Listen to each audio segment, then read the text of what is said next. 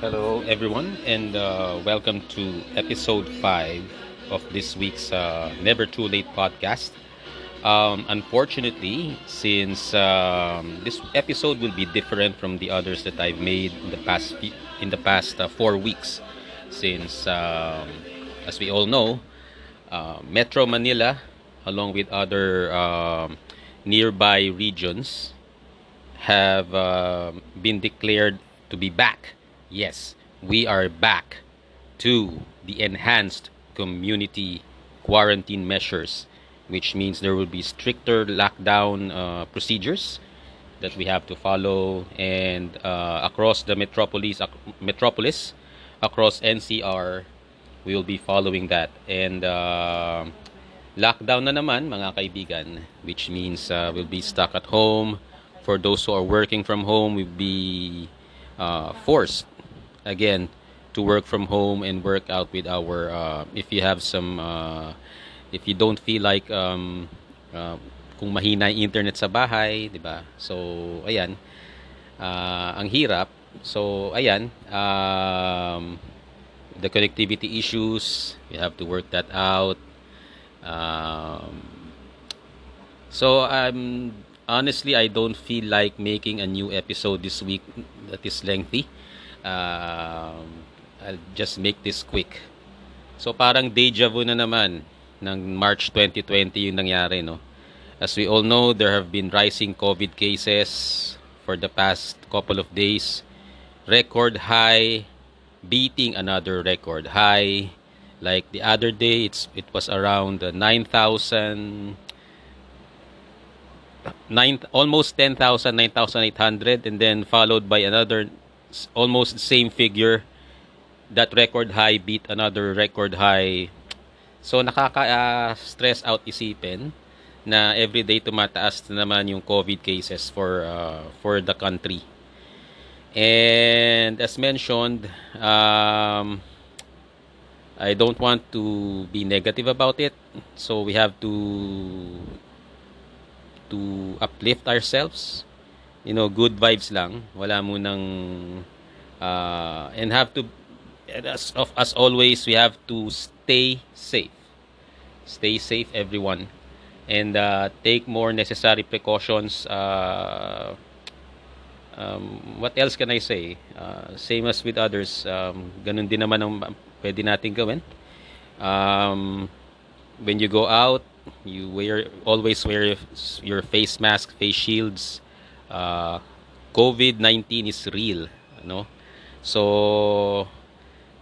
marami na din kakilalang nag ano, uh, nag-iingat. So uh, may mga kakilala na rin ako like some of my friends and um, have tested positive already and um, and sometimes para nagiging norm na nga na ano 'di ba na um, um, you know someone who happened to who's near to you who has been diagnosed or has been uh, uh, after taking a swab test um, they have been diagnosed as positive ako nga honestly I don't know because I haven't been through a test one uh, once ever since last year uh, kung meron ba or wala. But so far I'm I'm, I'm fine. Uh, my family is fine. My my parents, everyone uh, at home are still uh, up and about. Uh, hopefully um, everyone would stay safe um, during this period. Tapos ayan pa no, dumadami pa yung variants tung COVID na to parang ano eh no, parang para ding PlayStation eh no? Pa after i-release yung unang unang version there would be a new version. So una original version niya parang eh, para ding KFC no? Oh, may original may hot and crispy. So iba-ibang variation na ng chicken no? Ang dami nang lumalabas. So same with COVID-19 originally there's this uh, China or coming from Wuhan from last year. And then as the government would say um, there's another variant coming out coming from hmm, yung UK, UK variant so there's that's the second variant that came in And then there's another news of a variant coming from Brazil. So every country now would have a new variant for COVID-19. Ganun ba ganun na sistema ngayon. So it's quite challenging really globally what's happening.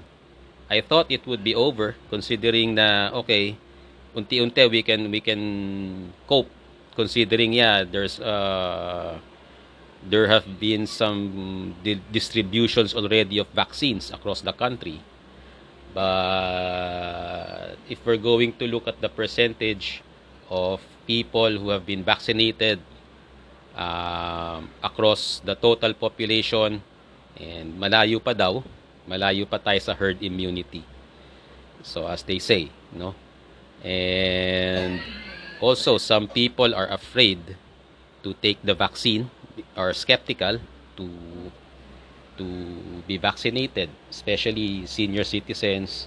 And then meron pang mga of course there have been several informations that has been uh, published across our social media news feeds yung mga side effects. Um, siguro like on my case there are some also who are fortunate to have been let's say if you're from the private sector um, some companies naman they have been giving uh, support in terms of vaccination. So well well I'll I'll I'll be like ako I'll be fine for it but paano yung iba paano yung mga nasa nasa yung mga ibang ano, yung mga walang trabaho, eh, paano yan? How can they be how can they afford or how, how can they have access to vaccines? Although yan nga sabi naman mga LGUs um, they are they have been like there have been they have been prioritizing senior citizens as well to be to to have uh, to be vaccinated first. And as of this weekend, I think um, Ayan, bago mag-ECQ, tuloy lang daw yung mga vaccinations um, across um, barangays. Like here in our area in Pasay. So, tuloy-tuloy lang naman daw. So, I want to uh, take a rest in terms of uh, making a new episode this week. Because, uh, yeah, I'll have errands to do this afternoon. I have, uh, and parang ano din eh, parang untimely. I'll be doing an episode about uh, an album review or um, um, or anything else about pop culture but I'm on the on the on the side uh, what's happening across the country and in Metro Manila it's uh, I'm really disappointed you know with the with the COVID uh, 19 situation. And um, you can see it in my stories that I post some uh, music coming from Eli Buendia or if you post uh, yung bago niyang track no it's called Metro no parang uh, yung I, I think that song addresses the the COVID-19 response of the government. Are we are we having the right leaders or or to address this situation? Para kasing nangyayari. So it was high time no may that an OPM icon or a legend, the the frontman of the Eraserheads would be um, coming up with that song. I'm not sure, hindi ko pa na-check yung details uh, if if he rewrote that lyrics. But it was done in an E-Heads fashion or parang that song was uh, parang back to basics yung ano eh, yung tempo, yung beat. Parang Eraserheads talaga but um, timing, ni-release yung kanta at this time na ganito yung nangyayari in terms of the COVID-19 situation. So parang timing, di ba? And then another one, um, another thing, uh, yeah, on on a on a personal side, uh, since uh, we'll be having another week of uh, ECQ type of lockdown again, um, what I did yesterday was I tried to redo I tried to redo what I usually did during the month of March um, on a weekend during an ECQ wherein okay since uh, hindi na naman kayo pwede magkita-kita ng mga kaibigan mo para mag uh, ma konting ano parang lockdown na naman ang dating okay sige. So I bought a few bottles of beer and had a two bottle session with my cat.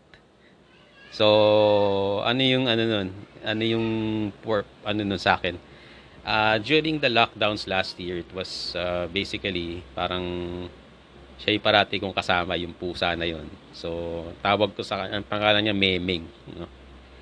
So, I, I posted a picture of that cat in, uh, in, in, in Facebook. So, tignan nyo na lang.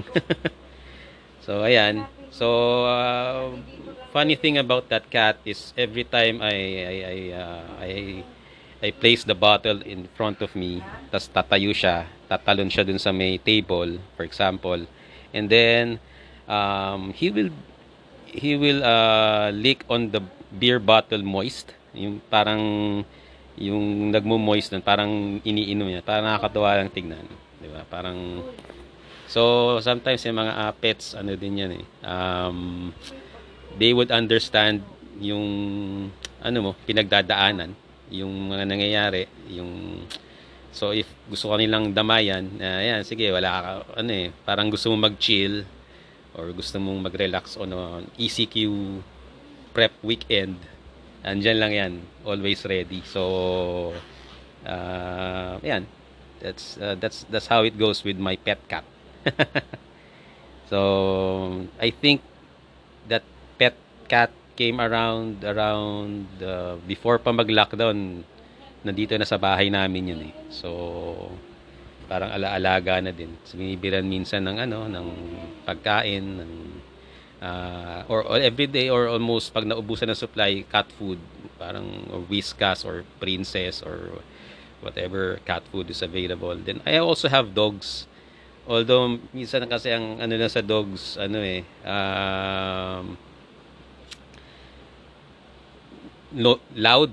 Although nakakatuwa ang aso kapag galing ka sa ba, sa out if you went outside and umuwi ka galing let's say office, they'll they'll run into you pagdating magbuwiggle yung tail.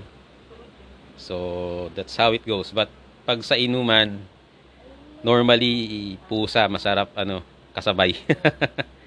Because they'll just they'll just sit down. They don't uh, do their crazy antics na parang mag iingay. So parang dyan lang.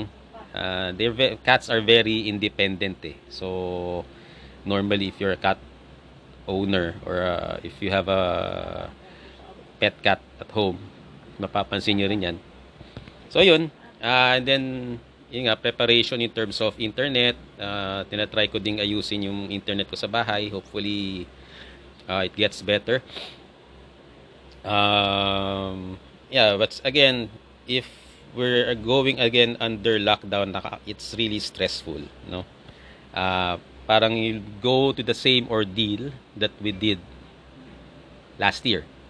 So that uh, it so I'm be and giving this episode the title of Deja Vu, parang sa Matrix. So sakto about pusa din ano.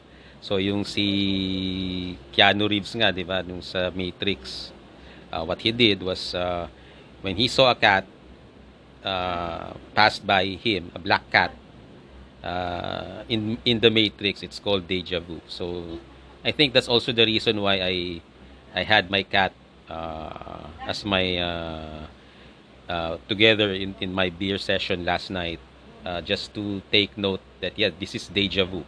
This is another week of ECQ, and hopefully it does not extend And ah, kanino ba ang blame kasi no ng pagtaas ng COVID cases?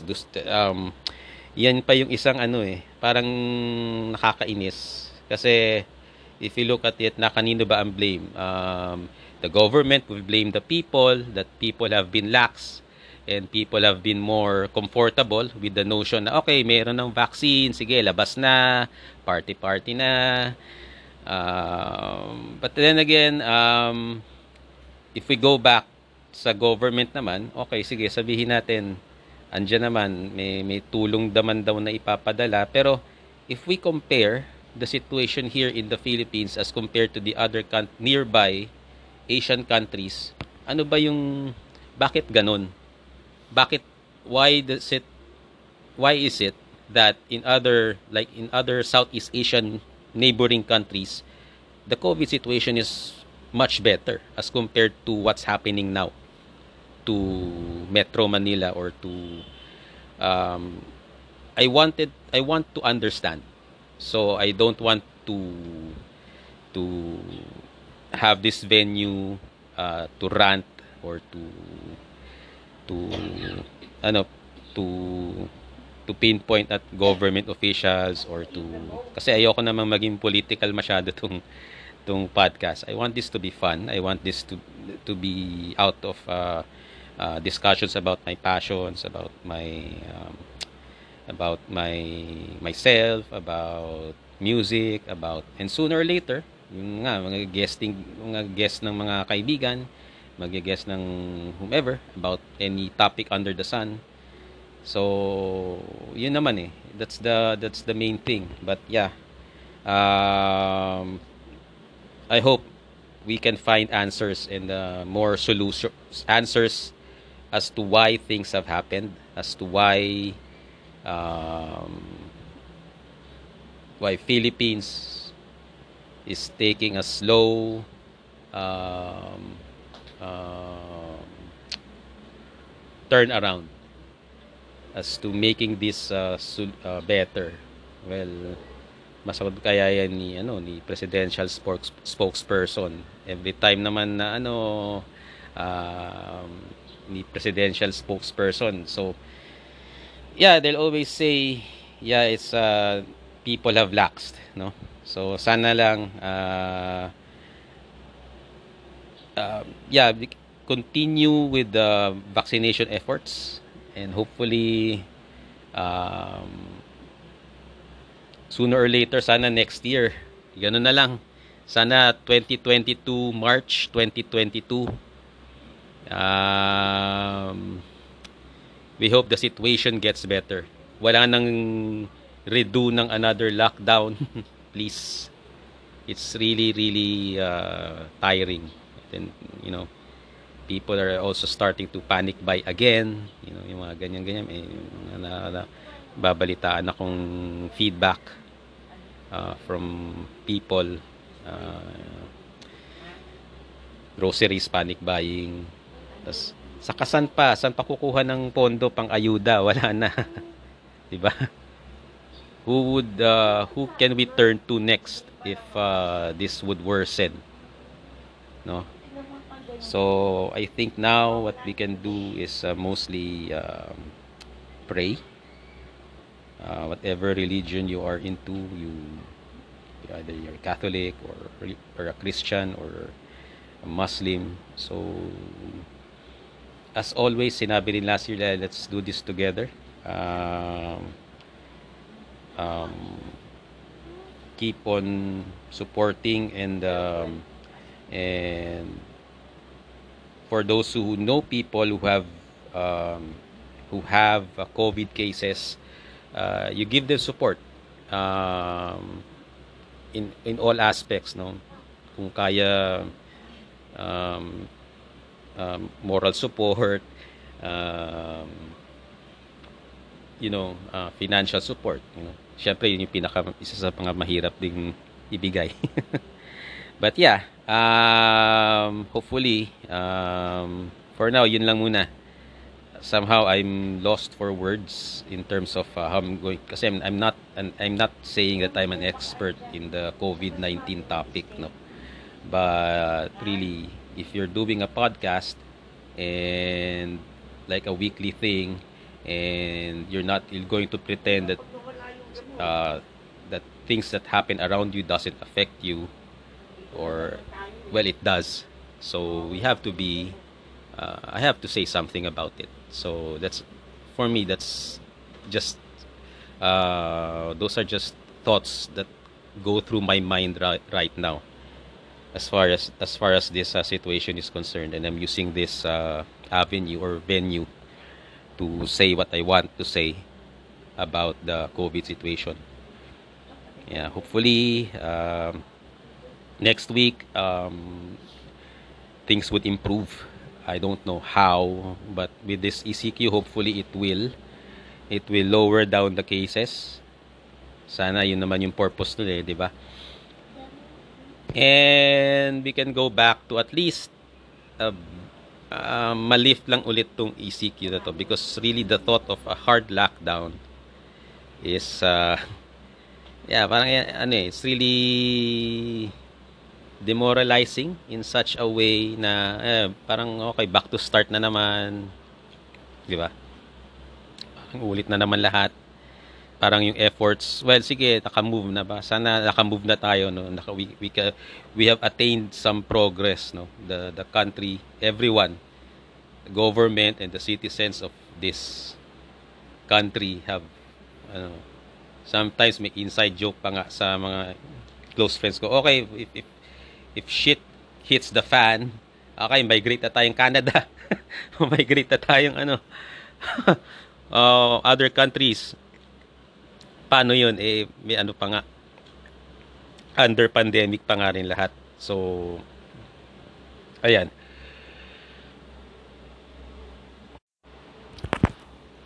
So I, I leave it as that now. Um, I have to, as mentioned, I have to go. And this episode will be quick. And before I leave, I just want to say that um, in the premise of the title of this podcast, as never too late, yes, I can say that yeah, um, hopefully, um, recovery from this um, COVID situation, it's it's never too late. Um, you know, yung government response, I hope they can improve. It's never too late. Um, yung blame game, tigilan na yan. Yung mga pointing fingers uh, between um, between people as to why nagkakahawaan, tigilan na yan.